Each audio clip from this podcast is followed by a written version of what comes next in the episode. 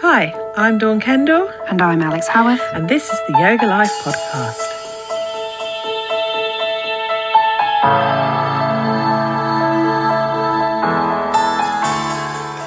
Hi, welcome back to the Yoga Life podcast. So, this week we've got our wonderful special guests for an interview. Before we go into that, we should quickly have a little recap after our last episode, um, which was all about the I can't oh, surrender to the divine. But how do you say it again, Alex? Ishvara Ishvaya Pranidhana. Ishvaya Pranidhana. Yeah. Yeah, that's it. Um, have you? Do you feel like there's been examples of how you've sort of surrendered to the divine in the last? I do, Dawn, but you know, you've rushed right in. How are you? Oh, I mean, I'm okay. Yeah. Yeah, Yeah, we've yeah. We've actually had a break from recording um, because, well, a we needed one, and b uh, Dawn's had tonsillitis, Yeah. So I've not so been very well. been very well.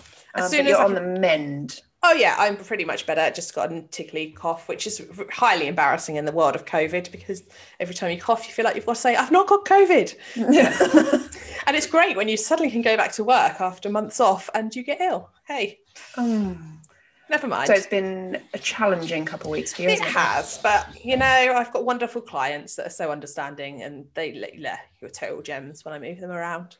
It's lovely. Oh, that's Yeah. good. yeah, that is how good. About, what about you?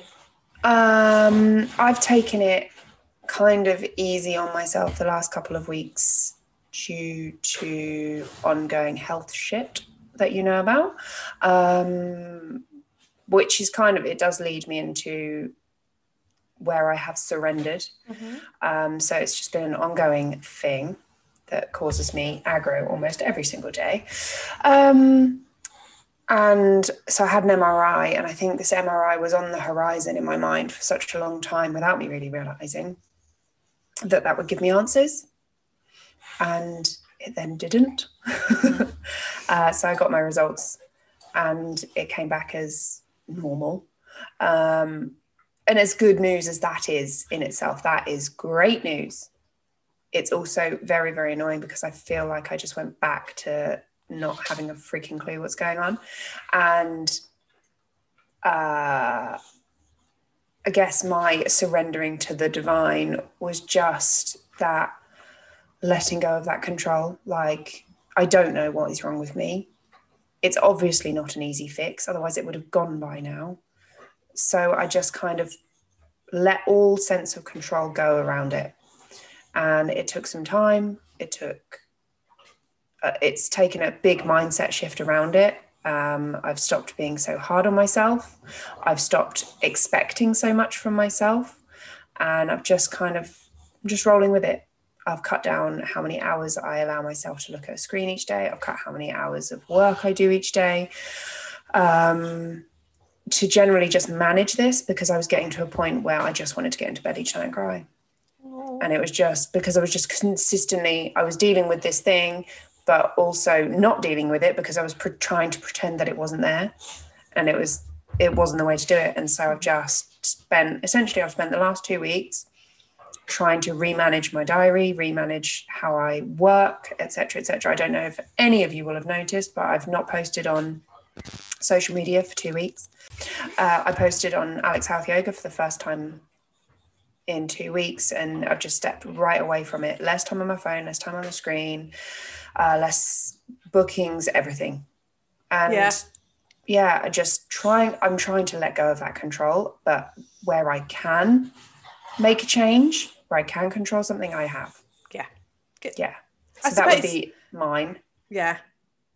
And I, I think I'm probably quite similar in that I feel like bad friend because I haven't noticed you not on social media, but that's also because I've probably been surrendering to feeling ill. And again, really just that managing workloads and almost just like just letting it be, like just having a belief that everything will be okay. Like when I get better, eh, it'll, it'll all sort out, you know, anything that's important will be sorted. And Exactly. yeah, yeah. Yeah. this doggo. Some entertaining positioning there, Elvis. Elvis has been on one today. He was singing earlier. Yeah, lovely. so today we have got the wonderful guests Gavin and Emily Drake, their father and daughter. I was about to say son, gosh. Oh, sorry, Emily. Um, father and daughter who own Mindspan. Oh, well, Gavin um, owns Mindspan. Um, we've mentioned them in a couple of our episodes because uh, we've done a workshop with them. Uh, we know Gavin, he's come to Alex's classes, hasn't he? Um, but yeah, so you know, a brief overview. Mindspan are like a, a personal development and training organisation. Uh, they really work on mindset and things. They go through helping ask some questions. So, why do some people get more out of life than others? Sorry, the dog. why do some people handle better, handle challenges better? Why are some people happier than others? Why are some people more successful from others? Um, Gavin started this in the 1990s um, to start answering these questions and researching through thinking, psychology, mindset, and attitude. So, after concluding that most important factor for any of us in life is what's going on in our heads, he set about creating the Mindspan Triad. So, this is a framework of three psychologies and nine competencies that are the foundation for all our coaching, all their, their coaching and training work for the clients. Um, so we shall go and greet them now. Morning. Uh, so, Gavin and Emily, welcome to the Yoga Life podcast. So, this is with myself, Dawn Kendall, and the lovely Alex Howarth. Um, so, we've briefly had a an overview of what's on your website and uh, what you do. Do you two want to go over and above what Mindspan do? Go for it, Em. You kick off, Em. Um, so well, I'm very, I feel very lucky that my it's my dad who founded the company, the uh, the bald man back in you know in the corner of this video. um, no, back in 1998, I think I was only um, four, six, six. There we go. Um, yeah, you, you sort of founded this across. I, I, yeah, it, our content spans across uh, multiple multiple areas of psychology. About I think I'm right in saying about 20 different areas of psychology. Mm-hmm. Um, and our main mission, really, beyond sort of what the website says, is just to be helping people to reach high levels of fulfillment. Um, so it's all peak performance, mind, personal development. Um, anything to be driving people forward with their mindset um, and be being in a better place and sort of their best best version of themselves really. Lovely. And was there anything gavin that particularly sparked you to start mindspan? Like where did it all come from? Uh, yeah, I, I, like lots of people, um, I'd sort of got into well into my thirties with a career type thing, employed. Um, I'd been in man- management roles and sales management roles. Meandered into being asked to do some training, and just discovered I really enjoyed it. But I also had this burning thing in the background of I just don't I didn't want to be employed. I didn't want that sort of career or, or working life, and always had a desire to be my own boss or slightly more in charge of my own destiny, if that made sense. Um, yeah, so just we with M was six, her brother was four, Ollie's older than me. Nope. Other way around. he was eight. He was eight. Sorry, he was eight. yeah. He was eight. It's two years difference. We are a close family. You wouldn't think it from how this has started. yeah. Even I know Ollie's older. I did my own family research of my children before I on this podcast beforehand. Yeah, have um, notes next time. yeah. Um, yeah, we, I guess we took a bit of a risk because you know we decided to give up a salary and all that paraphernalia and a company car and try and start this from nothing. And yeah, uh, 23 years later, here, here we are, and we've you know, I'm very really proud. We've built a, uh, a biz, different businesses with different models, and we now have a really strong licensing model in the business where we're growing the team, and yeah, we've worked in 15 countries. Wow. Yeah, our, our sort of principles have been delivered in three languages. And why did I? Well, for some of those reasons, I wanted to be my own boss and I had an in, a massive interest in psychology and personal growth, and I loved training. But uh, without starting the podcast on a down, it probably also influenced by losing my mother when I was very young, about 12, suddenly one day.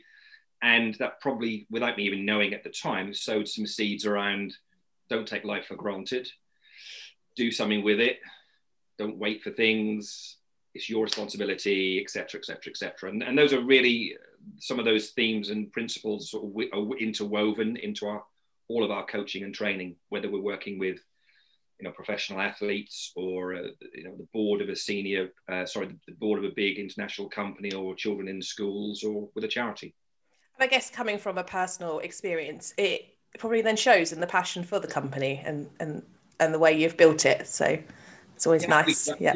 feedback that we're quite passionate. Yeah, good. so obviously we talk about yoga. We are the Yoga Life podcast. Um, so briefly, could you like do either of you do yoga, like the physical yoga? Oh yes, Yes, yeah, absolutely. sorry. I was um, So yeah, we should speak, shouldn't we? Yes. Both nodding. I, I actually got really into yoga um, in the first lockdown. Um, I've always been like really into into fitness and exercise, and when I was younger, I did gymnastics for about nine years, I think. Um, I'm I'm not as flexible as I was as a child when I was doing that. Um, but when when the gyms closed and I wasn't able to kind of get that daily outlet of of exercise for myself, I was just looking, what can I do? What can I do at home? Um, I, I didn't really fancy like some jumping around kind of um, you know acro classes not really my not really my thing. I thought what can i do?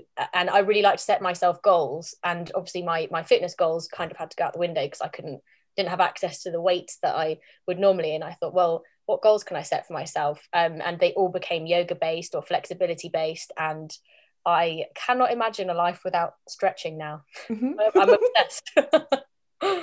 You got your handstands in that first lockdown, didn't you? Yeah, I also learned to do the splits, um, which was something uh, I'm a bit rusty on that now. Um, but I did make it my mission for a few for a few months. Um, but yeah, handstands, headstands. I think I just like to be upside down. I think Yeah, really get that. something I found. but no, I love yoga. You you and Dad, you do yoga, don't you? You've, yeah, yeah. I was um, I I found uh, an amazing amazing yoga teacher. Um, what's her name? Al Al. Alec, Big Al. Howarth. Alex Howarth. Yeah, yeah, she's here. Yeah, Oh my uh, God. yeah. I'd always been interested in yoga and dabbled a little bit on my own, so to speak. But um, yeah, love it, love it. And actually, yeah, the weekend I was uh, doing my own Yin yoga session at home, and uh, which is my favorite. Actually, I've, I've, that's developed. That's my favorite. I love getting into those poses for three minutes and just letting letting my body just sink into them. Um, yeah, and I just found it, it really helps. It's helped me in loads of aspects of my physiology, but also me- it mentally links with what we do for a living as well. too. Yeah, that's what I was going to go on to next. So, have you have either of you read much much about the philosophies or you know the the spiritual side of the yoga? Um, I haven't. Oh, sorry. You go, Dad. oh, go, on, go on, you go first. Then it's I, fine. was say, I, I got a book for Christmas actually because I was getting so into um, into yoga and because I'm a bit of a bookworm um, that has all of the the history of yoga in I think and sort of that more spiritual side. I haven't yet read it, um, but I do. I mean, Do you just what it's called? um, Don't worry too much. the science of yoga. It- but Oh, it, yeah. it touches on that, I think. Um, sorry, that was my bookshelf behind me. How my stretches. Um, but um, I do. I actually practice my affirmations when I do yoga, um, just because I I think it's a really good quiet time in the day for me. I feel really just really focused when I do them. So I, I yeah, there's probably loads I can learn about sort of more with that history, but um, I love it basically. yeah. No, and um, well, yeah, that's where we've sort of realised there are so many overlaps, and we started to mention, like your name came up because Gavin, you did that happiness workshop for Alex's um, yogis that I was in once, and sort of several things from that I've taken and then ended up bringing up during our podcast, and we, you know, we touched on so many of those things, and then I know Alex has gone through um, and listened to your podcast, and there is just so much overlap coming obviously from slightly different angles but it is just also similar isn't it Yeah. Yeah. yeah I think there's that you can look at a number of um, philosophies or different types of philosophy, and it's, there's amazing crossover. I can remember many because I'm a bit like Em, I'm a real bookworm. I love reading in and around our subject, and you know, I've probably well, I'm probably I've read over 500 books, and I reread some that just mean a lot to me, and I share them. So ma- massively into books, and it was a long, long time ago, and I can remember I was reading one of my sort of books, you know, around mindset and and, and the like, and um, Sue, my wife, was also then reading something quite spiritualist um, around spiritualism, and actually they were using very different language, but actually she was reading something and I was reading something. They're actually the similar, the same thing, just wrapped up with a different ribbon. And Yeah. I'm, I'm massively into meditation as well too, which obviously has huge huge links with yoga as well too. And yeah, I, th- I think there's there's a lot of through the ages there's a lot of really sensible advice and principles and philosophies that get wrapped up with different ribbons, but actually are very similar. Yeah, they yeah, so all come from the same kind of roots, mm. really, don't they? Um, so the first, what was it? The first point that Alex found that was a real overlap was the journaling, because you're you're a journaler, aren't you, Alex? I I personally am not. I pick it up maybe once a month and write a page and never do it again. But, but Alex is more of a pro this, on that. This came up for us in our so we've been covering the yamas and the niyamas, which are the first two limbs in yoga. So they're um, like social guidelines and then personal guidelines on how to essentially your journey to reach enlightenment. Um, and one of the niyamas, so one of the personal guidelines, is self study. Mm-hmm. And I find that journaling is a hugely powerful tool when it comes to learning about yourself because you just, instead of just being in your own head and beating yourself up about stuff, as soon as you get things on pen on paper, it just all becomes so much clearer and your mind isn't just bringing you down. It's like, right, okay, well, I didn't manage to do this or I failed at this.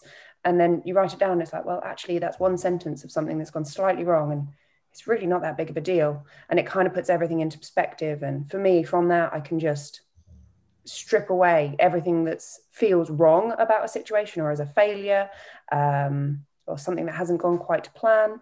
And then quite easily, I can turn that around into a load of positives just because I've got pen to paper.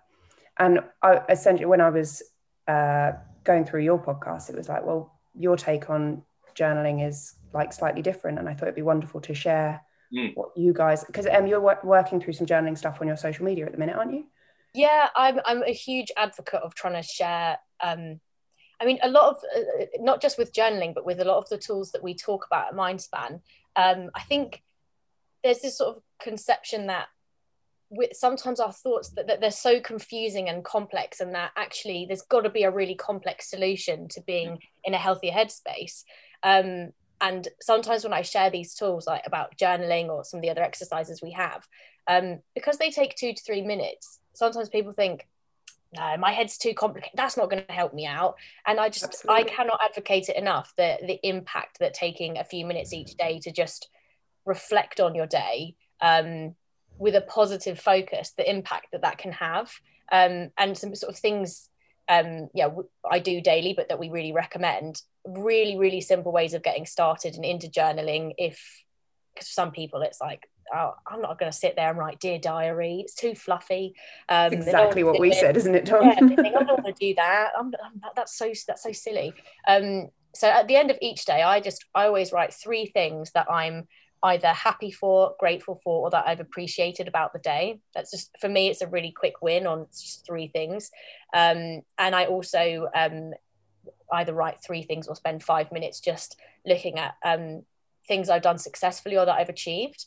Um, so the first sort of thing with the with the gratitude and appreciation can really help shift our perspective on our life um, and get us into a happier headspace. Because, like you were just saying, Alex, you you sort of realize some of that stuff actually just isn't such a big deal and there's actually so much good stuff in our lives even during a pandemic there's still things to be grateful for still things to be happy about um, so it can really help with that kind of ending the day on a positive positive note rather than oh, i haven't sent that email yet or i haven't done this or oh what if i stressed out so and so or you know you sort of eradicating that and just going eh, today there's some really good things about today.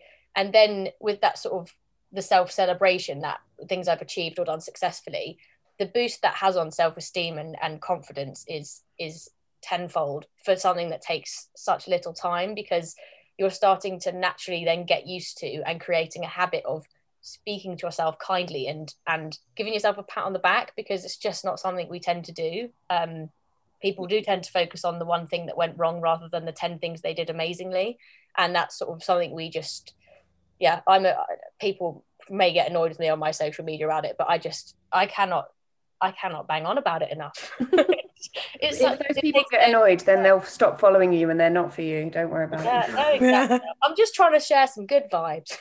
and you do.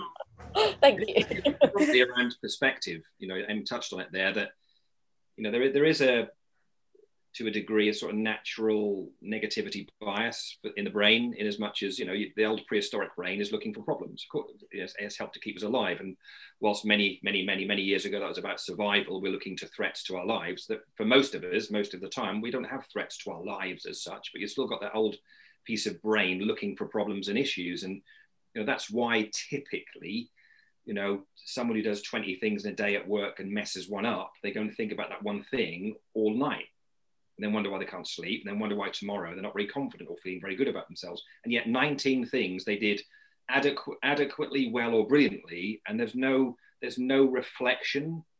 It's a bit like those things didn't happen, and that, that's the amazing thing about what's going on in our head. If we don't give it some attention, if we don't give it some time and reflection, it doesn't. It's almost like it, these things don't exist. Happen, yeah. And that's why also you think about life perspective we all have things in life, you know, a few things in life that could be better always. You know, life is never going to be perfect, which is probably a good thing because then we it gives us purpose, doesn't it, if we have things to improve. But there, you know, life life won't be perfect. We will all have things that could be better at any one time. And sometimes in amongst some of those things, you have some big stuff, some tragic tragedy and some trauma. Well, it's, it's called life. Always coexisting with those few things, always, is an absolute shed load of stuff for all of us, which is pretty damn good or amazing. But if we don't think about it and give it some attention, it feels like it doesn't exist. And that's just nonsense. So it's, you know, things, things like journaling, when some people think, well, it's just pink fluffy stuff. No, it isn't. It's actually, you know, the great thing about the world we live in now is with yoga, with spiritualism, with meditation, with what is sometimes seen as more ethereal principles, there's scientific research behind all of them now. So we're beginning to realize the relevance yeah. of stuff that was more prevalent with the great philosophers 2000 years ago yeah, yeah. So uh, it's Sorry. brilliant I was going to say one of the things that I think, like an analogy that, or a way that people, I know this doesn't seem related, but just hang with me. Like with with with our bodies, with fueling our bodies, if we were gonna, people really get that. Oh, if I fuel my body with like um, you know fast food drugs alcohol I, it's not going to be in the healthiest place it can be um, if our brains work very similarly whatever you fuel that with um, your, your subconscious and your, your mind it basically just it's like a sponge if you stuck it in a bucket of wine it's just going to soak that up. If you stuck it in a bu- bucket of water it's just going to soak that up. Whatever you're fueling your mind with just like your body you there is a consequence of what you're putting in. Um, and so if you're giving yourself less than helpful um, yeah stimulus every single day stimulus that might cause feelings of stress or anxiety or low self-esteem like the more you do that there is a there is a consequence of doing that because you start to create more of it um, and that's one of the things journaling um, really helps to I always say our subconscious is a bit like a naughty toddler, like it just wants to be stimulated. If you don't give that toddler, you know, a coloring book or any rules to live by, it's just going to run riot. It's going to go in the cupboards and grab food and go crazy, draw all over the walls. If you give that, give yourself structure to, it's, it's you're still stimulating it, but you're just doing it in a way that is healthy and helpful. Um, and that's what I think journaling really helps to do. So we do talk a lot. We say that already. it's, a, it's, a, it's conscious attention on something constructive. And obviously, when you're journaling, no, it, you are engaging more of your senses. So obviously, you're not just thinking stuff; you are creating it. That stuff then becomes uh, vis- a visual cue. So if you open, even if you didn't journal something, uh, again, you wrote something and you looked at and you looked at that, that's a visual cue. It's a trigger to get your thoughts in a certain direction. And obviously we live in a world where there's a you know more than any other time in our evolution as a species we are you know we are bombarded with more information every day than ever how much of that is healthy how much of that is really helpful how much of that is is nurturing and nourishing a healthy psychology some hence yeah. you know, podcasts like this of course yeah. but, but, that's also that's also almost battling with a, a, heck of a lot of other stuff which hasn't got people's mind uh, mental uh, health and nourishment uh, uh, as a key interest. It's just no. chucking stuff at people, and they they're not. Most people, you know, they don't know otherwise. They're not mindful enough to make a conscious selection about what they expose themselves to and what's just there. Does that make sense? You know. Absolutely. So journal, yeah. journaling is a way we can do that. I think, and um, one of the things about I I don't really journal, but I've the, the thing I take from it is the gratitudes. So, so, like everyone seems to put gratitudes in journals, and it's it's great.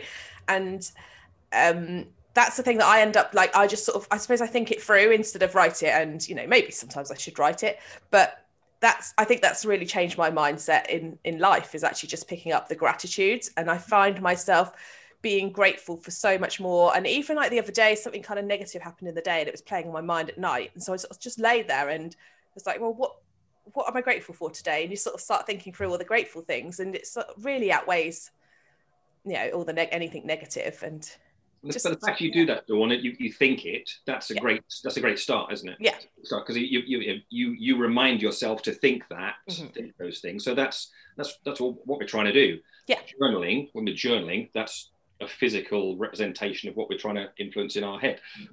If you if if someone wishes to take their gratitude journaling, which they've started and they enjoy it, to another level, to uh, deepen the gratitude, there are ways of doing that as well too. You can intensify the gratitude with things like quantity of gratitude.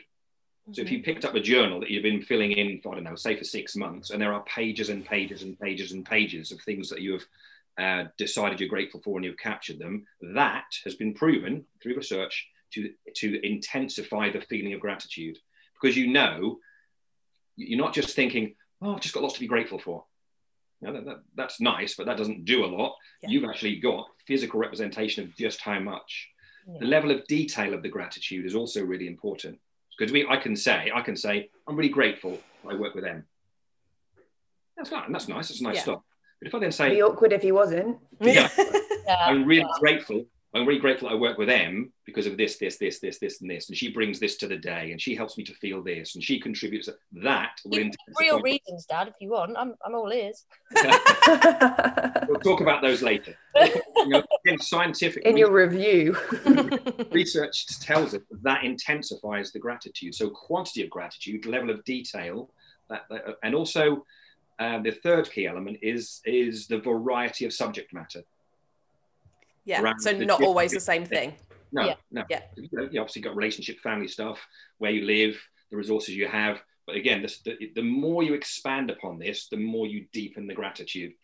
Yeah. And I you, found another couple of ways. Alex? Yeah. yeah. So I found another couple of ways. Uh, if you're really struggling with um, so anxiety so thinking forwards and just worrying about stuff that hasn't happened yet i found a really nice way to bring yourself in is to think of gratitude absolutely here in the moment yeah, yeah. rather than projecting forwards or backwards uh, which is what most people do so um, i've sort of narrowed it down, narrowed it down. So I'm like, things you're grateful for about this week, things you're grateful for about this yoga practice, things you're grateful for about right now, and sort of slowly but surely made it more and more and more specific.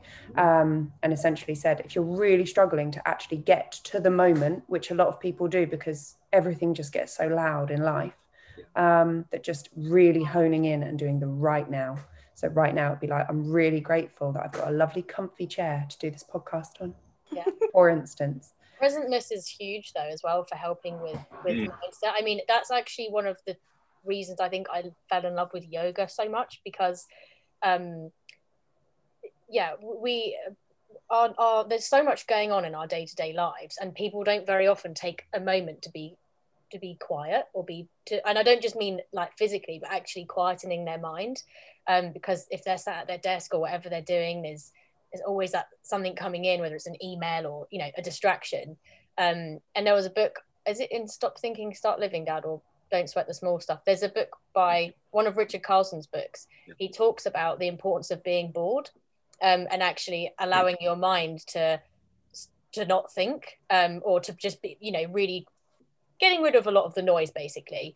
And I think that's one of the great things that I think yoga does because it's a, it's also a way of you are focusing on something because you're focusing on whatever the movement is that you're doing and like your body and but it, it really brings it to the present moment.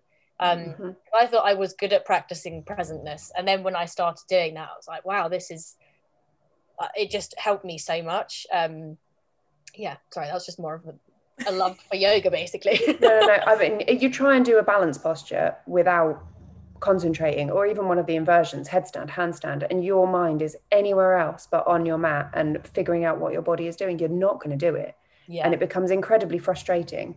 Um, whereas if you actually bring yourself to the, the here and now, yeah. um, it becomes a whole lot easier. But that's part of what the pr- physical practice is all about and why it was created, because that's like a tiny bit of what yoga actually is. yeah. Um, and so, yeah, it's all part of just being present and figuring out what you're actually doing with your body. Yeah, absolutely. Just uh, you mentioned earlier around uh, Dawn. You asked the question around background history of yoga, etc., and, and and the like. I mean, you you touched on certain sessions I've been in with you, Alex, around some some stories you've told and and metaphors and and, and the like. But where, where could I? Because that actually fascinates me. As I get older, I, I like to know where stuff comes from. and I like to understand it more and more and more. Do you have a, a particular? Do you have a book or, or a place to go where one someone like me could Um, find more?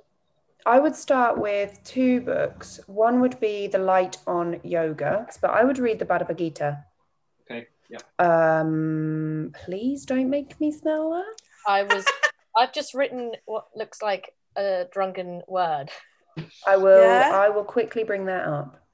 It's um essentially so the Bhagavad Gita is a chapter. Oh, my phone is on airplane mode. That's why nothing is loading.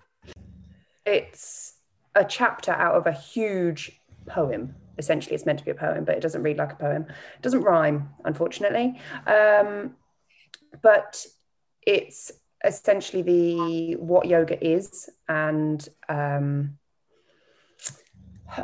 why we practice it and it's all about uh, the dharmas behind it and uh, so which is the the reason that you're on the on the planet what your reason in life is for and it essentially uh, it's about uh, two two people. Well arjuna is the is the hero of the story um, and he is about to go into battle with his four brothers there's five of them his four brothers to fight essentially the other half of his family because there's been this big rift. And um, his charioteer is Krishna, who, unbeknownst to Arjuna up until this point, is a god. He's Krishna was just his best pal, and um, Arjuna has a complete and utter nervous breakdown. They are riding between the two armies, which are apparently millions and millions of soldiers on each, and they're riding between the two armies on this chariot. And Arjuna just has this mental breakdown. He just sits in the chariot and cries, and he's like, "I don't want to go into battle. I don't want to kill all of my." family and my friends and the people that I've grown up with. Like, what is the point? Um, it just, I just feel like it's a lose lose situation. Anyway, Krishna then reveals himself as the Almighty God and explains to Arjuna why he should practice yoga and how um, it is his righteous path and what he should be doing to reach enlightenment, essentially. Um, and so it's a really lovely place to start with yoga. Um, and you can just get so much from it. You can read one line in the Bhagavad Gita and you can talk about it for about an hour easily because of just how deep it is and all the ways you could interpret it. But it's it's really it's good and it's not very long. Won't take long at all. If you audible it, I think it's like an hour and a half. So I was going to say, sometimes it's worth audibling that at the same time as physically reading it because of the words. So you'll learn how to pronounce it all. Okay. Oh, yes, the Yes. words. Great. Also, did we have a snoring dog? Oh, Elvis is being really loud. Oh, I was like, what is that noise? Right. I started to wonder whether like it was me. No, it's the dog. I thought, I thought it might be the dog. I didn't Well, realize he was but- that far away. It sounded Yeah. next to it. My there. asthma is so bad at the moment, and I was thinking, "Oh, me? I need my inhaler. Wait the mic. I'm glad it was. It was a dog. It's it's the bulldog. Always the bulldog. If you hear barking or paws on the floor, it's Albie. If you hear snoring, it's or farting, it's Elvis Um, or me.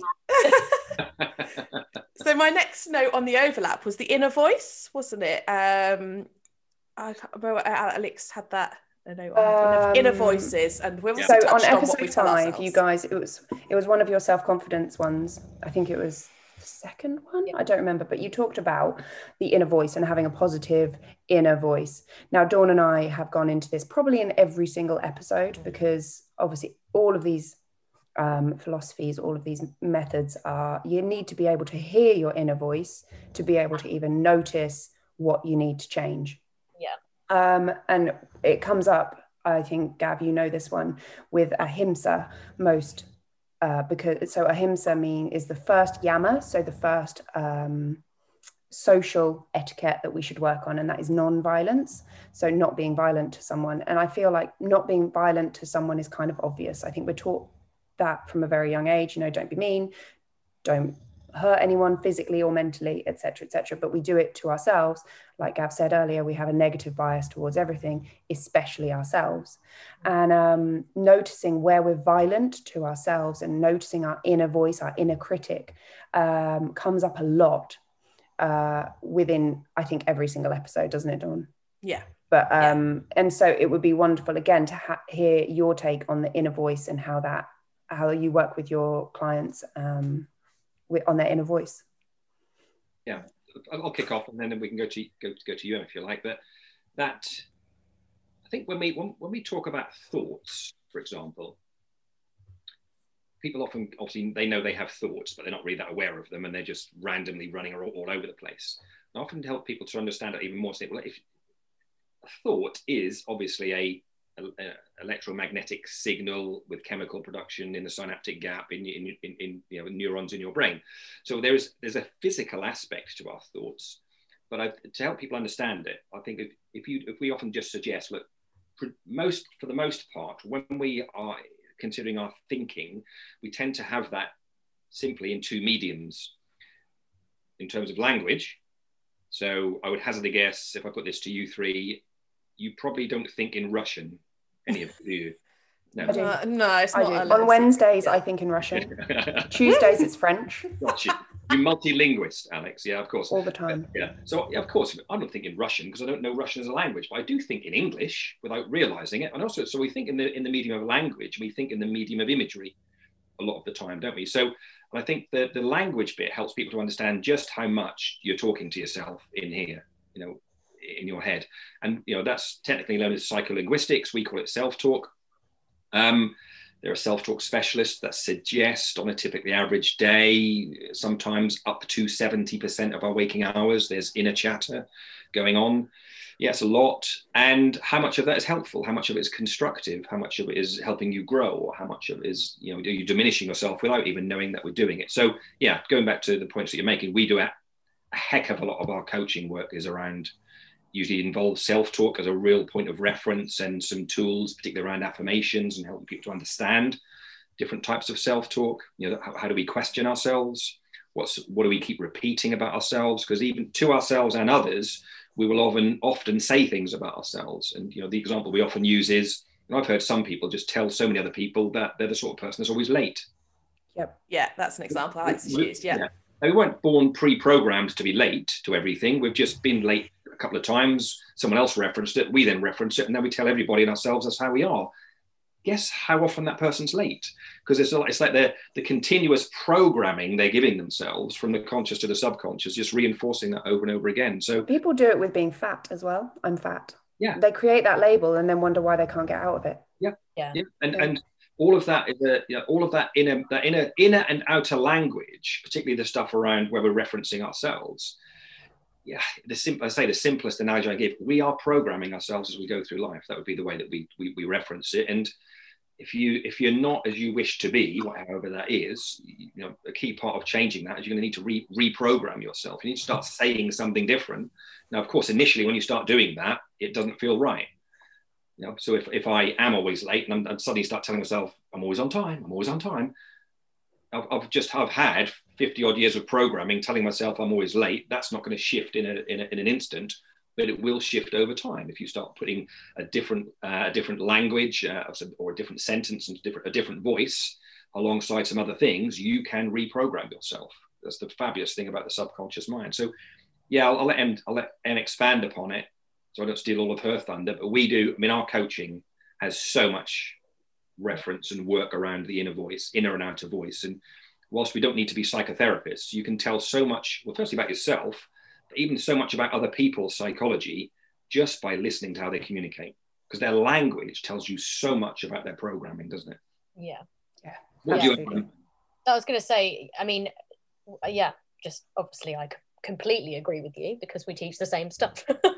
yeah. um, but yeah, one of the one of the things I always say about well, firstly, technically our sort of inner voice and our self-talk, we're really just reiterating a belief we have about ourselves. Um, and one of the main ways that we form beliefs is through repetition. So if you are repeatedly saying, I'm always late, or I'm such a worrier, I always worry about things like that. If you're always saying things like that to yourself, you are, and, and through repetition, as dad says, after 50, 50 years or so, you've just got a really solid belief there that you are something. And the only person that's really decided that is, is, is you. Um, so one of the kind of key ways we help people to work on their sort of inner voice and their self-talk is firstly you need to be very aware of the beliefs you have about yourself that hold you back. Um, so if that is confidence in your own ability if that's about your communication skills or how likable you are whatever that might be we actually work with people to help them write that down and say either finishing the sentence of i'm the sort of person who or i'm the sort of person that um, or actually yeah what beliefs do hold me back and taking time to write that down. Um, because you need to be aware of what your self-talk is in order to work on it. Um, and then yeah we usually work with people don't we on actually so there's there's there's i won't go super super in depth on this but there's three types of self-talk. You've got informal which is perhaps what you just say to a colleague or a friend of I'm, I'm always late i'm rubbish at that or um, what you're just casually saying. Uh, the second way second form of self-talk is a primary question. People typically um, use these when something's gone wrong. So, why do I always mess up? Why does everything go wrong? Why does nobody like me? Why do I always get so stressed out? Why am I so disorganized? Whatever you ask your subconscious, whatever you're asking yourself, our brains are so obedient, they are going to give you loads of answers. It's a bit like Google. So, if you're asking, why do I always mess up? You're just going to get a whole ton of reasons of, or because you're usually really, really disorganized, or because of all those other times you messed up. You're just going to be quite self fulfilling of what you're asking yourself. So, um, a more helpful kind of question to ask yourself if something has gone wrong is what could I learn from this instead of why am I so rubbish? Um, and then the final uh, form of self talk is affirm is sorry, the final type of self talk is formal self talk, which is what we sort of regard as an affirmation. So it's a consciously constructed statement about yourself. Um, so there you're actually choosing what do I want to say to myself? What do I want to say about myself? How do I want to be? Um, and that's how we kind of construct these positive statements um, with our clients. And as I said earlier, I I practice mine when I'm doing my yoga because for me that's a time when I'm feeling yeah very in a slow moment. Um, there's no there's no distraction, no noise. I'm just there in my flat with my mat, and I'm just thinking. I find it very easy to, as Dad was saying about the way that we think. I I find it very easy to visualize my affirmations. Um, so if I've got ones around feeling confident and calm, uh, as I whatever pose I'm doing, I can I can really think about that one. I close my eyes because that's what I visualize. if I'm thinking, yep, that, and I can see myself calm and confident and um, yeah does that does that help sorry yeah yeah no yeah, does, absolutely yeah. and it, i think it probably leads quite well into um, the next point i've written down of self-visualization and is that like how we visualize ourselves yeah absolutely. So sort of your yeah your your the way we think about ourselves really if you're trying to have a more positive self-talk um it wouldn't help if you were having an affirmation around um being calm and calm and confident and yet you decided to sit there and visualize yourself each day um losing everything or sort of you know being really scatty and um crying and worrying about it like if you if you are thinking about yourself in those scenarios um, an example i usually give is some people get quite nervous before maybe presenting in a meeting um, and they might be thinking over and over again about oh, tomorrow i've got to be in front of my clients and i've got, got to have my slides ready and what if this doesn't what if the internet goes what if this happens? And they're pre- sort of worrying about this scenario of, of things going wrong and they're um, yeah things falling apart around them and and actually visualizing themselves being nervous.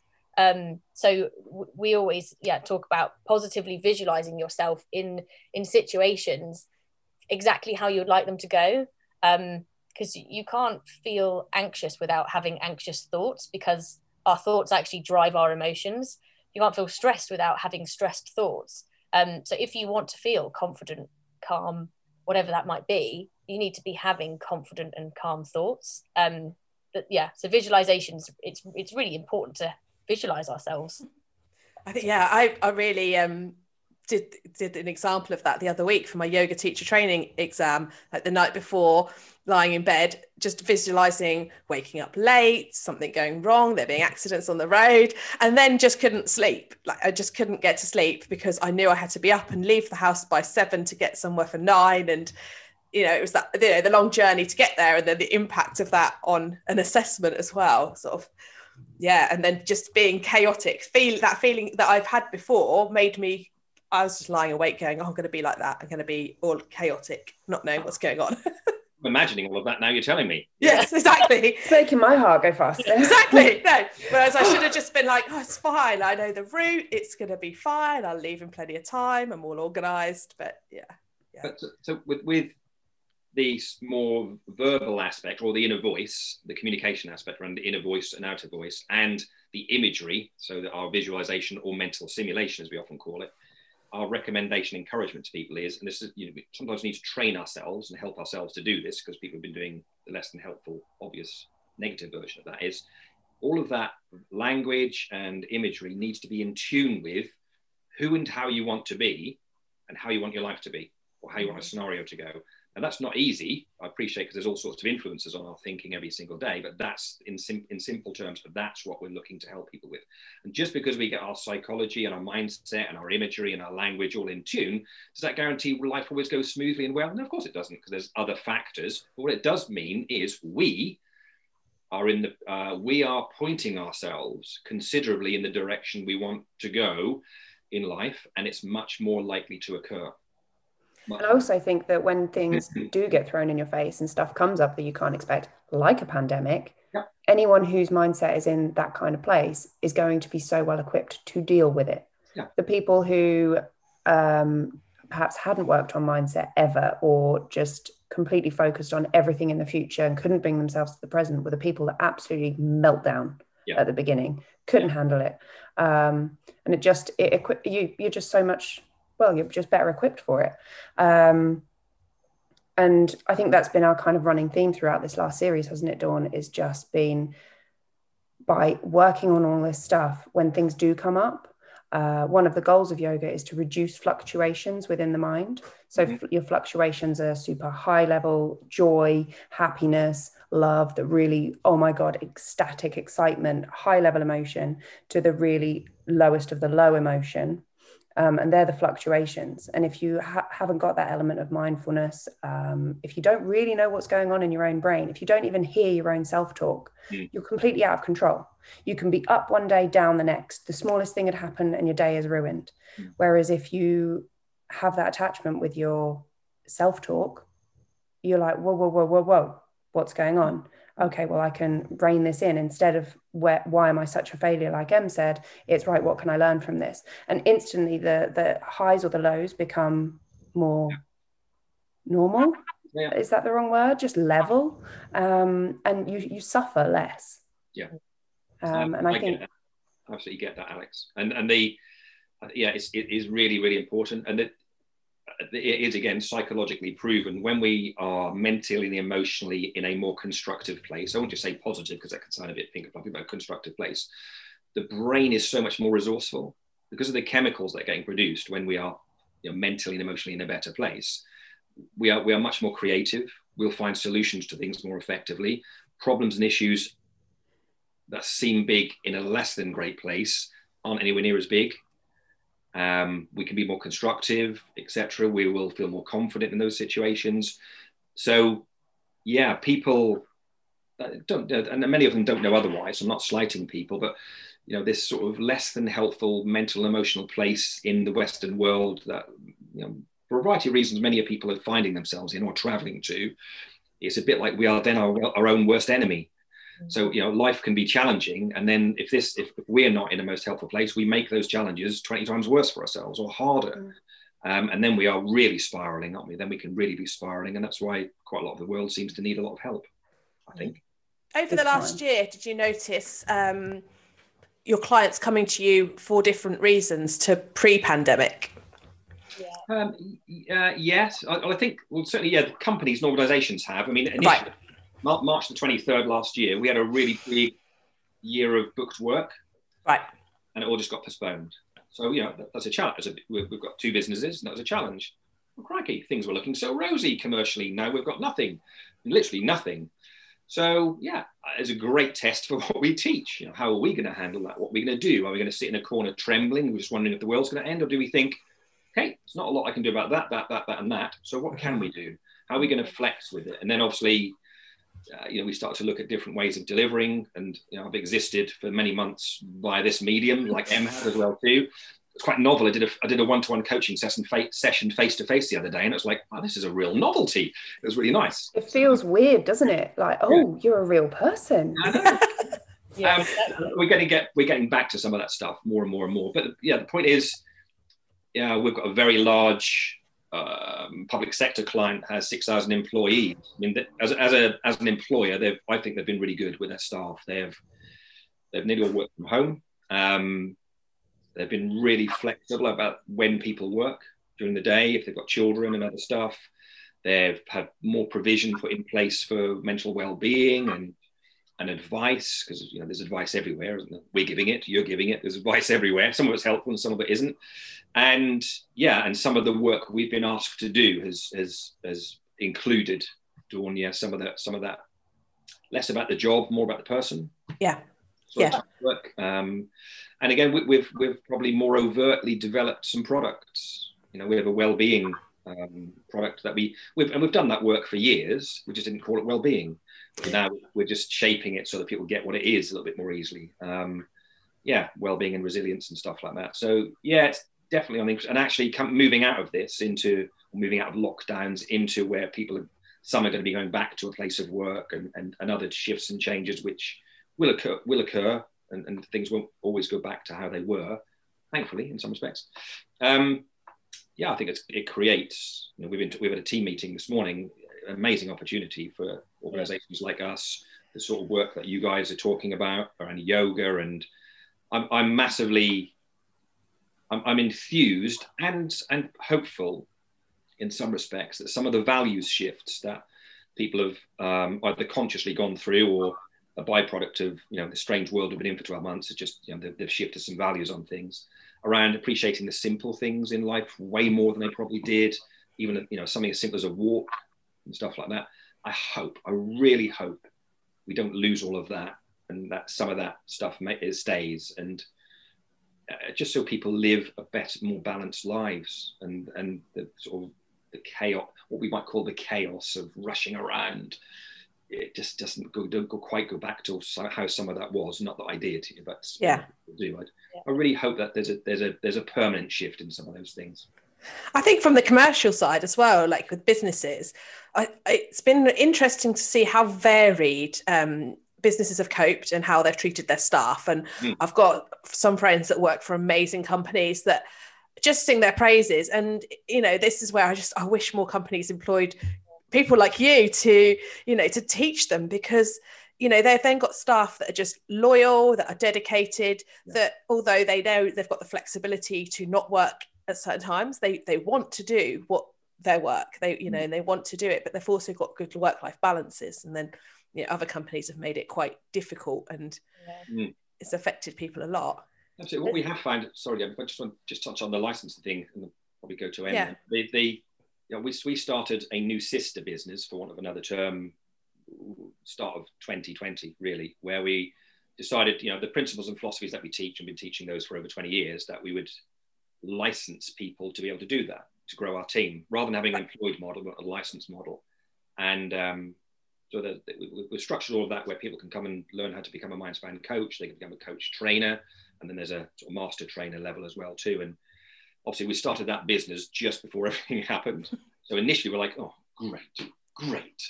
You know, the self-talk was going, well, isn't this handy? And actually, it turned out to be very handy, to be honest, because people were going through, people have, have been and still are going through shifts around what do I really want to do in life? Mm. Does my job really fulfill me? Yeah. I want to go and help people more. How can I do that? So actually, we've taken on eight, eight people. Yeah, at the moment, yeah, but we're hoping there should be quite a few more. Yeah, yeah, we've got another. We're going to be training yeah. the next lot in July. Yeah, we've got so much into. So actually, the the lockdown and, and having a little bit initially a bit more time space enabled us in the new business to build a lot of the systems and processes that would have taken longer. So we're quite strangely grateful for that, if that makes sense.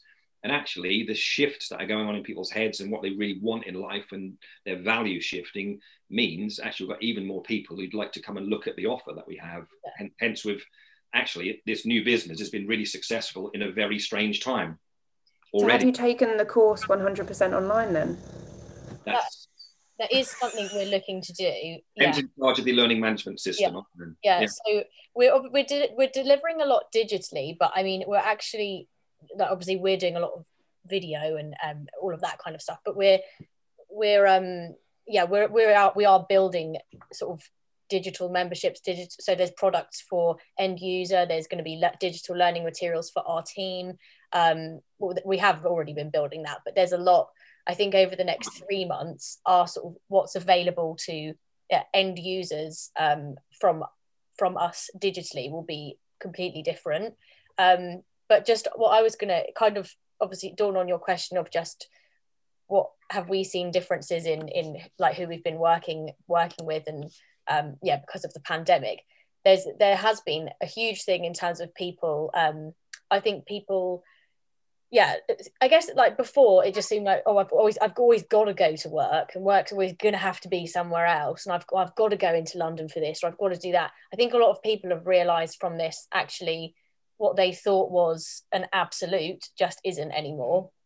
Um so I have worked with a lot of I do I I've delivered a lot more one-to-one coaching because of the pandemic because people have felt really they've come to I've started working with them when they've felt really lost i think because it's like oh there's all these things changing. I don't really know how i feel.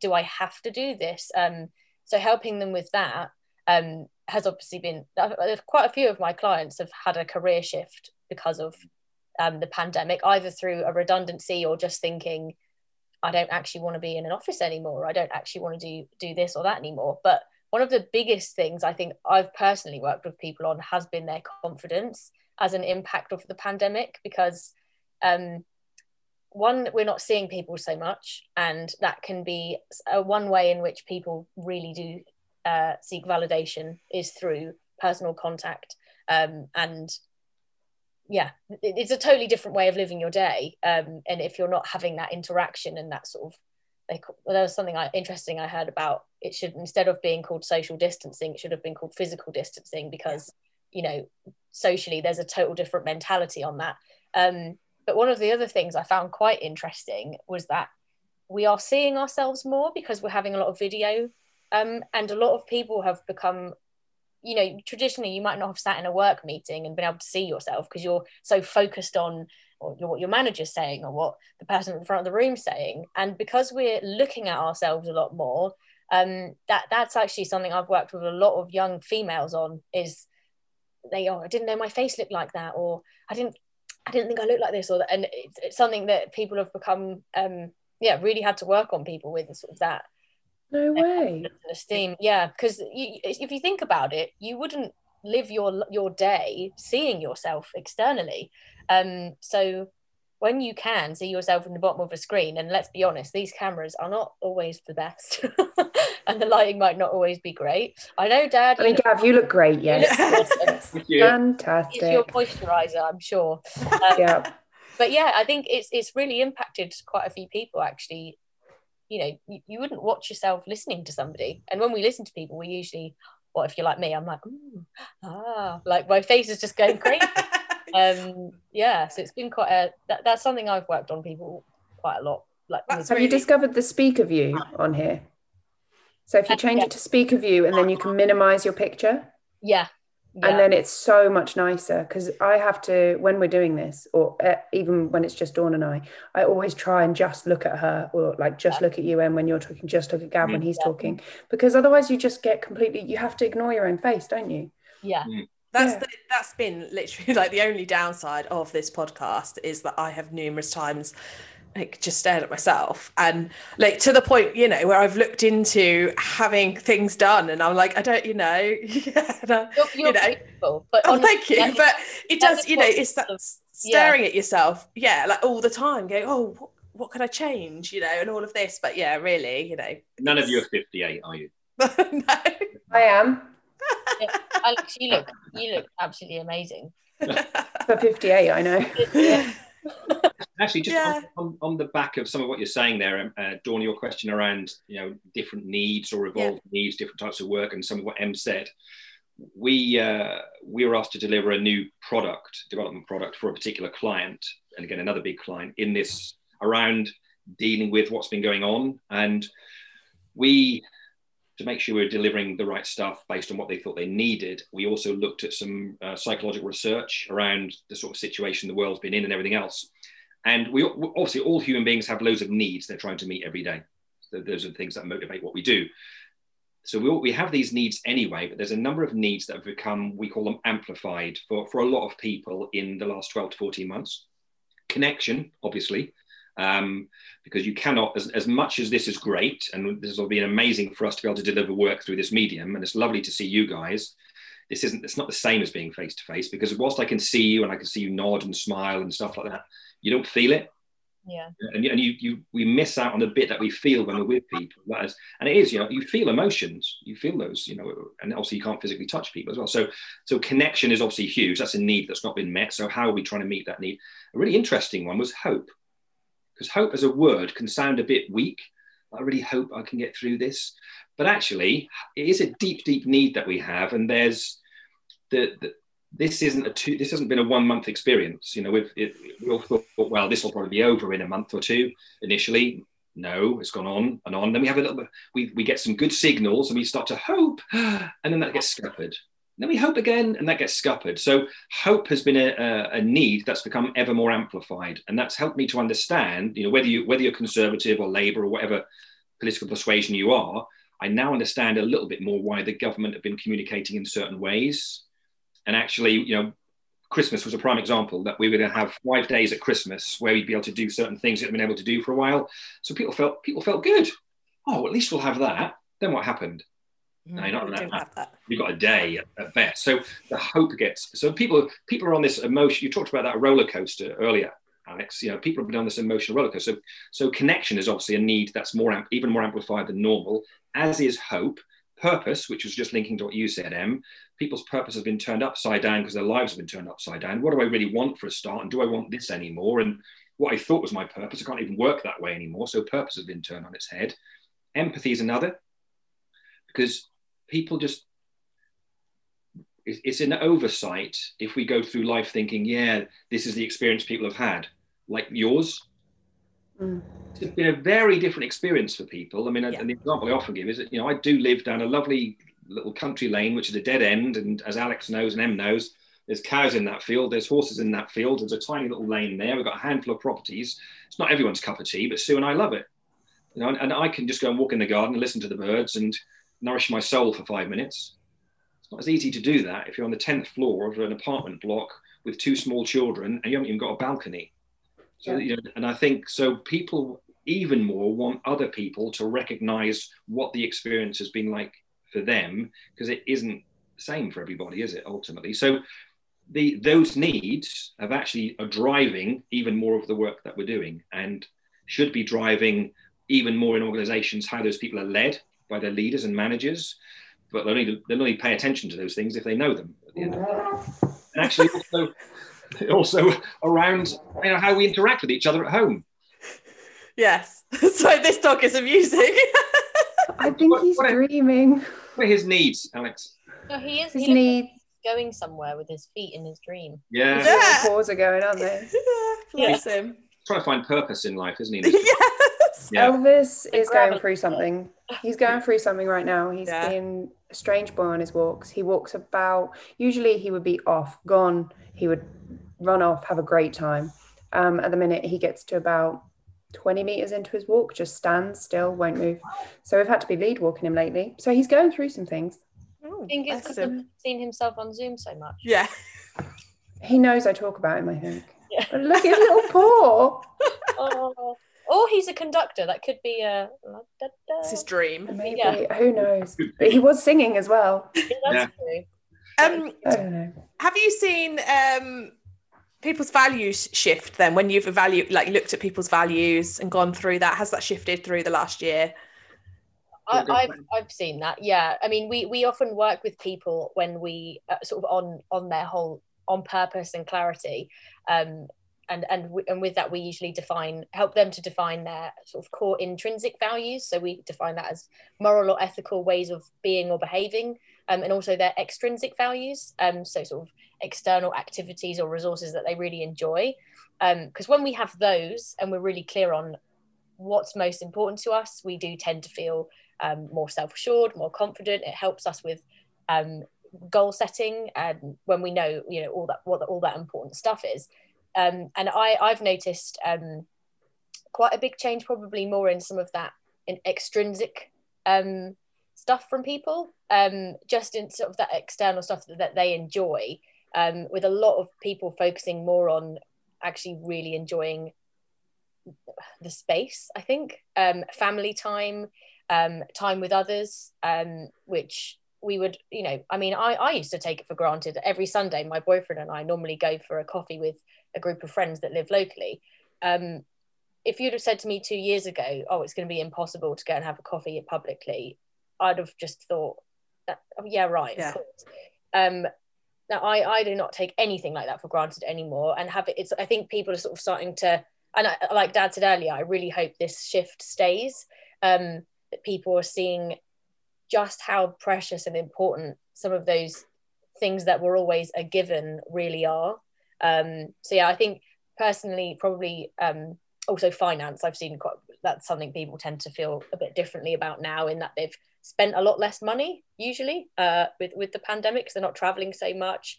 um, being able to fund different types of things um, I, I, I, I don't know about you dad but i've seen people really shift the way that like their focus on what's what's most important to them mm. does does some of that material stuff really matter mm. uh, i think that's a big thing that's probably changed I, I agree well. i think there's and it isn't with everybody by any stretch because yeah some people were queuing for two hours outside Primark because they couldn't yeah. wait to do some retail shopping. That, that's fine. That's just there. Good old sustainable fashion yeah. there.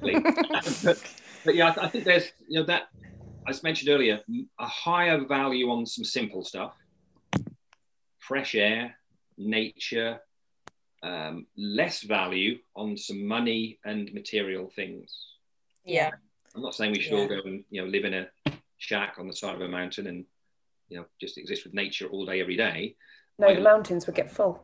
They would exactly. I like running a business, and I, you know, I love that. It fulfills me. It's a great way of me expressing myself in lots of different ways, which is why I probably never retire fully. But so I, I like a lot of this stuff. But if, again, I, I hope that some of that, as I said earlier, there's some of those little value shifts that we're just highlighting. I think it'd just be good for society if they didn't all ping back like a rubber band to how it is a lot of the time. I hope it doesn't ping back. I do think it will be a generation though. It's going to be our generation that yeah. carry it through, and then it will be back in my day. Yeah. We couldn't even go out for a cup of coffee. in our Norfolk accent. How good you got it. Yeah.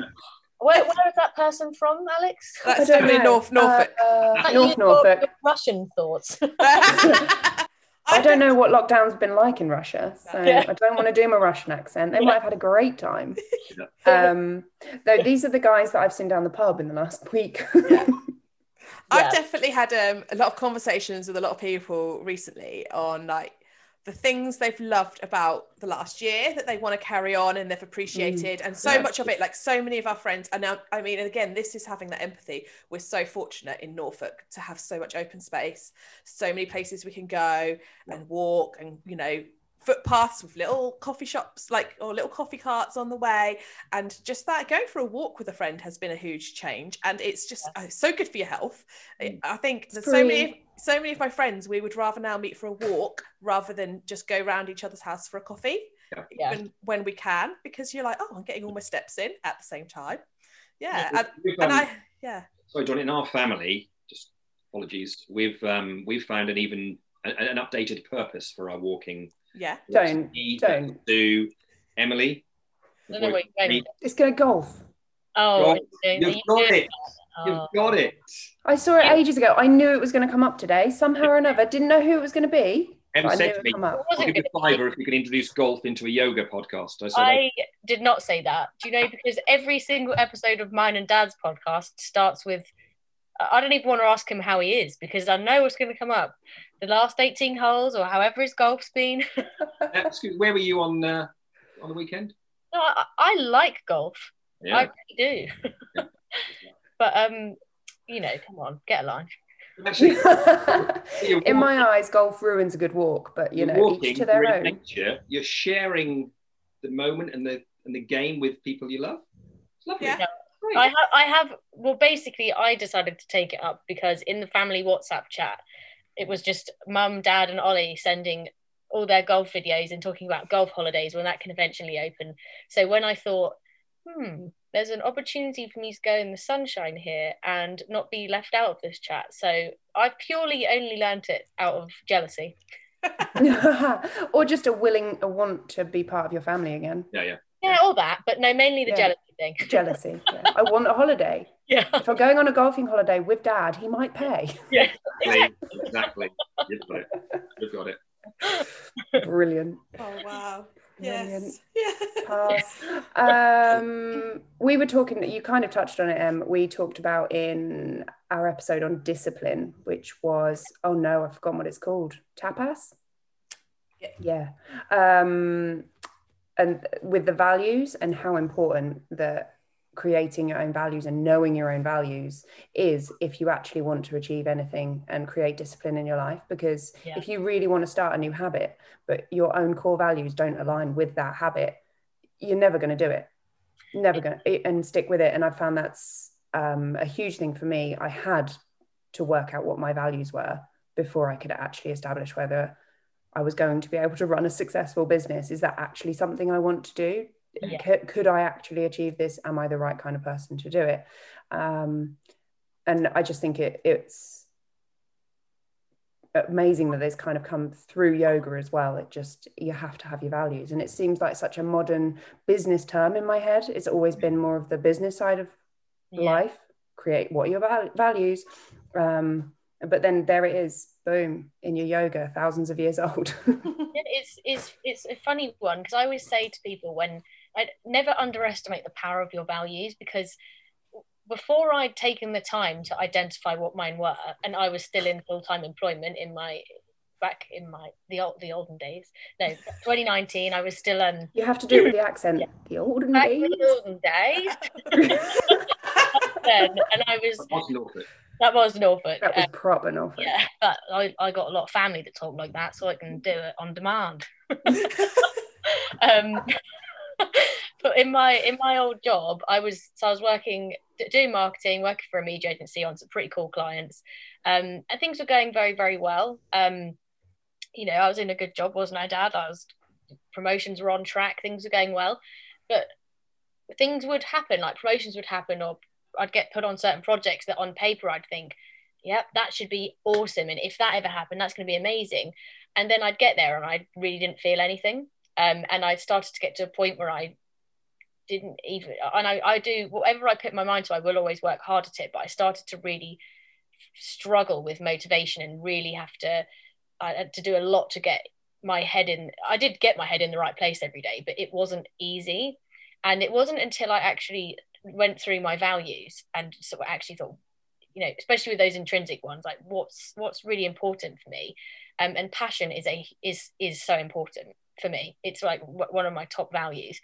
Now, even though work was going great for me, I didn't deep down I didn't feel passionately about the job I was doing, um, and the clients I was working on. And it, it, I think my values really helped me to look back at a time and go, if you didn't feel quite right, I can guarantee it doesn't align with something conflicts with your values. Um, and we are like Alex, as you say, you're so much more likely to uh, doesn't mean it's impossible, but you're so much more likely to work hard and be committed at something if it really aligns with what's important to you. You'll always find a way to make it work, whether that's launching a business or, um, you know, achieving a certain thing. If it, like, you know, I, I, think I spoke about this with you the other day, didn't I, Dad, about the marathon. I'm Mm. not a I'm not a passionate runner. Um, I like fitness, but running's not kind of my favorite thing to do. Um, but in 2017, I did the marathon um, the London Marathon in honor of my granddad. So my dad's dad, he had motor neurone disease. Um, I didn't feel passionately about running, but I felt very passionately about um, creating some funding for something that my granddad went through that to be honest the the charity and the, the help granddad got was amazing and i just thought it was that that i was passionate about and and not the running but if you if you if you can align your values with something that perhaps deep down you don't find truly motivating um because there's always going to be things in life we don't always really want to do but sometimes might um have to do them um if you can align your values with that in some way, it really helps with motivation. So to say, like I would, I wasn't passionate about running, but I was very passionate about um, raising money for for uh, motor neurone disease association. Does that make sense? It's kind of just yeah. agreeing with you, Alex, but I took yeah. back. Yeah, so that's like what it. got you through the runs. Yeah, that really yeah. got me through the runs. I used to think about, I used to think about Granddad all the time when I was doing it, and just because his his he had such a um what's the word vicious is not the right term is it but a very very, very it was a very vicious sort of strand of motor neurone disease that he had and he got diagnosed in the in the february and we were told initially he'd have a couple of years but he actually passed away in the july. So across february to july every week that i saw my granddad he was able to move less and less and less. He needed more help. He was unable to talk. Um, and there was so much help that he had uh, kind of with with the care and sort of um, yeah what was what was given to him that helped him still really enjoy those last few months and get as much out of them with us as possible um, and also just with that one of the other reasons i felt like the marathon was important for me to try is that my granddad has obviously for those that don't know motor neuron disease is, is the is basically when you become is what Stephen Hawkins had, and you lose the your mind connection to your sort of movement connection is is broken. So even if you're saying want to pick up that spoon, like it, it doesn't work, you can't move.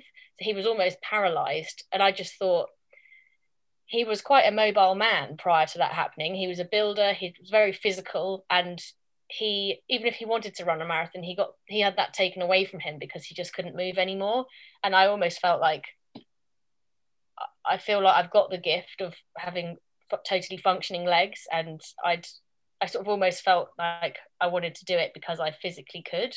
Um, I really didn't enjoy the running, but I did do it.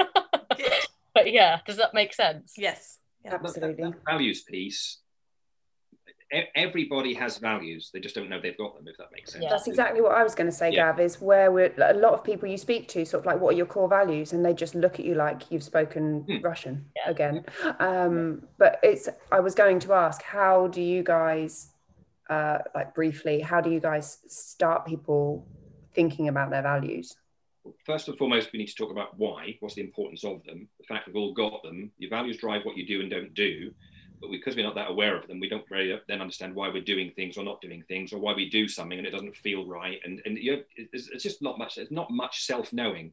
that makes sense. Mm-hmm. You talked about that earlier, both of you, didn't you? Around how much yoga is about sort of getting to know yourself and self-reflection in its various forms. So we will also talk about what values are, why they're so important. The fact we've all got them, but most people don't know. So, and how much life, how much our lives can, I say be easier, but to live with more clarity. So clarity is one of our key competencies. You can't have, it's difficult to have live with purpose in life unless we're clear, because our purpose isn't the same for everybody. So, you know, so we go through a lot of clarity exercises, including identifying your core values. So we talk about, as Em said, identifying two types of core value that we essentially have. One is intrinsic values, and those, as Em said, are our moral and ethical ways of being. So those drive how we are, our behaviors, our reactions, our responses. So it's not always the case, but often those intrinsic values can be expressed with a word and a little description underneath. So, um, you know, it's really about how you really want to be in life, how you are, how you want to be. And, you know, we don't want 20 or 30 values. You only need a handful just to guide you because these are your highest level. You know, there there's like a hierarchy of values that we have, and some win out because they're stronger, if that makes sense. So we're talking about being really clear about our highest level core values. Some of those are intrinsic, that drive how we want to be, how we seek to be. So one you typically get from people is they'll put respect on there. And I'll say, okay, well, that's fine, but what do you mean by respect? What is that? How does that, what's your descriptor for that? Or how, what does that look like for you? So you can, they be, so they can be really clear about what that means as a value and, and what behaviors that's going to drive. Then you get to the extrinsic values, which are around resources that are outside of us, things or resources outside of us, or activities we things we like to engage in, if that makes sense. So, on my extrinsic list, nature is is, is on uh, that's that's one of my core values, extrinsic values. I love, and nature has different connotations for people, of course, but my comment, my meaning for nature is I like to, I love being outside. I love the countryside.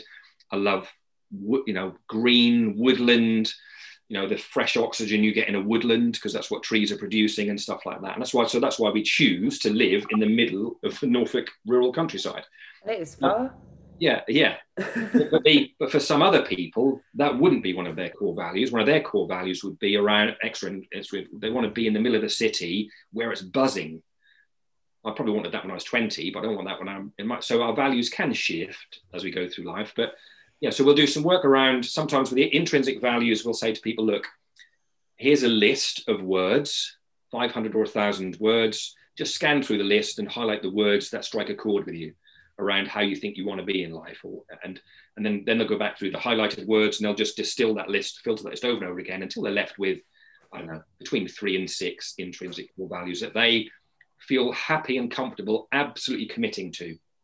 Because once you're clear about your values, you can call yourself to account against them every day.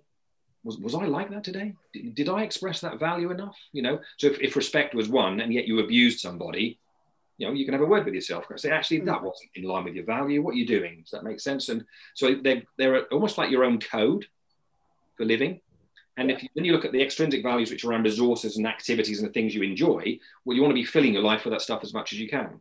So I want to be in nature. I can't be in nature all the time because that's ridiculous, probably, because I'm sometimes at a desk. But I can make sure every day, consciously, because I know my value for nature and fresh air, I can make sure I'm out in it sometimes every day. Does that make sense? So because I know it, I can make a conscious decision about it. So that's the that's the challenge most people have. They just don't know and they haven't decided. And you know, also we can then also highlight what I call aspirational values. So I'm not really living this value much at the minute, but I aspire to strengthen it in myself or in life. And you know, an example of one I added to my own um, values list within the last couple of years was kindness. I just thought I'm not unkind. I keep talking about the fact that I think there should be more kindness in the world. Well, what are you doing about it? So I put it on my values list. So I challenge myself to regularly reflect on that. How am I being kind in its various forms? Am I being kind enough? So it becomes your code for living. And certainly I've found in my one-to-one coaching when we do real values work with people and help them to elicit those values, so many benefits. One is Huge shift. confidence and self-belief, comfortable in their own skin. They know what they stand for. They stop doing things they feel obliged to do. For a start, I, I, I know that's not me. So they might go to keep other people happy sometimes, and they mm-hmm. choose not to, or they feel obligated to do this, that, and the other. And suddenly they get this clarity, and with that clarity comes a level of strength. Massive massive impact. It changed my the whole way I thought about myself. As soon as I worked on them, it was quite a few years ago now, but as soon as I did it, I was like, holy shit, why mm. don't we do this in school? Yeah, so much of this would be beneficial in school. Funny you say that because uh, one of the things we are in the process of doing, and it's, it started, but is uh, we're setting up an educational division in the businesses. Yeah. Specifically focused on working in the educational sector, schools, colleges, and we've got someone heading that up who's next head um, ex teacher, massively passionate about Mindspan concepts and philosophy. So yeah, amazing. Watch That's this exciting. Yeah. Hopefully, the youngsters as they move forward will be. Uh, yeah. Will I don't know. Be. They will hold on to that lockdown mindset. Yeah. Mm. Yeah. oh well, I feel like we could carry on talking for hours, but actually been an hour and a half. I know. So we have covered we've covered a lot. It's been really lovely talking to you both, and it's it's so nice to hear it from a slightly different point, you know, point of view, but actually, you know, so many of the same things, isn't there? Yeah. Honestly, thank you so much for having us. We yeah, it's a pleasure. It. It's a pleasure. And if you ever you want episode two, yeah, yeah, yeah. So. Yeah. Where can uh, people find you? You know, what's the best way to contact you if they're interested in anything you do? Em? Well, uh, we're available across multiple platforms. Um, no, we've we've we're um. Well, I mean, I, is it helpful for me to sort of send? We, yeah, we'll put links. We'll put well. it all in the show notes anyway. Yeah, I mean, we've got we're on we're on Instagram, Facebook, LinkedIn, like Twitter, all the all the major sort of um, platforms. If you and obviously email if you wanted to contact us directly. Um, but if anyone's been the interest has been sparked from sort of what we've been sharing today, because um, obviously referenced uh, very kindly referenced our podcast a few times. Um, while our podcast is called What's the Matter, um, so again that's available across yeah all sort of podcast, all audio platforms and YouTube. Uh, so it's me and it's Dad and I, isn't it? As or his name on there is Mr. Dad because we tried to keep it a bit more formal. Um, tried to be professional, didn't we, Dad? Actually, that came from the first episode when you were doing the little intro bit, like Dawn normally does, I guess. You did the intro bit, and you went, "Yeah, morning, everybody. Uh, welcome. I'm Emily Drake, and this is," um, and you didn't know what to call me. yeah, well, I think you went, "This is Mr. Dad." Yeah, and then you just go on, and even your clients have started calling you it. I, know. Uh, I, it, I think Brilliant. we weren't sure whether we should dial up or dial down the fact that we're dad and daughter. Um, I, I, think I was trying to be professional when I did that, but um, now it's just caught on as a as a Once in your life, yeah. his, his stage. I feel like if you try and fake your way through a podcast and be something you're not, it's going to be really, really difficult, and it will come across. Whereas if you're just you and your dad, then Yeah. it comes across so naturally. Yeah, yeah, I- no, I- definitely. yeah, we just wanted to make it fairly take psychology and make it a little bit informal and chat about a particular subject each time and what we thought about it really. And yeah, I- whether the world likes them is one thing. I just love doing them. So it's, it's, Yeah, we have fun, don't we? selfishly- selfishly- Exactly our experience too. Yeah. it, just briefly on, on terms of thing things we've mentioned, if there are people out there who think I'd quite like to investigate being a coach or whatever else, um, you know, please get in touch. You know, we get loads of contact from people. Not everyone eventually ends up being a coach, but you know, we're on a we're on quite a recruitment drive really um, over the next sort of few years. So if anyone has an interest in that and they want to explore what we're doing and how we're doing it, please feel free to do so. Our Good. only requirement is that you want to help people, basically. Some people are like, do I need this background or that background? As long as you've got a passion for helping others, we are. We welcome them into the Mindspan family. So that needs to be one of their core values. That- Yeah, yeah, exactly, Yeah. exactly. No, Lovely. honestly, thank you so much um, for having you. us. Oh, it's been awesome. Thanks, We're guys. grateful. Thanks. Yeah, thanks do. for coming on. Pleasure. Lovely. Pleasure. and we'll see you some other time. Yes, Yeah. definitely. Thank you.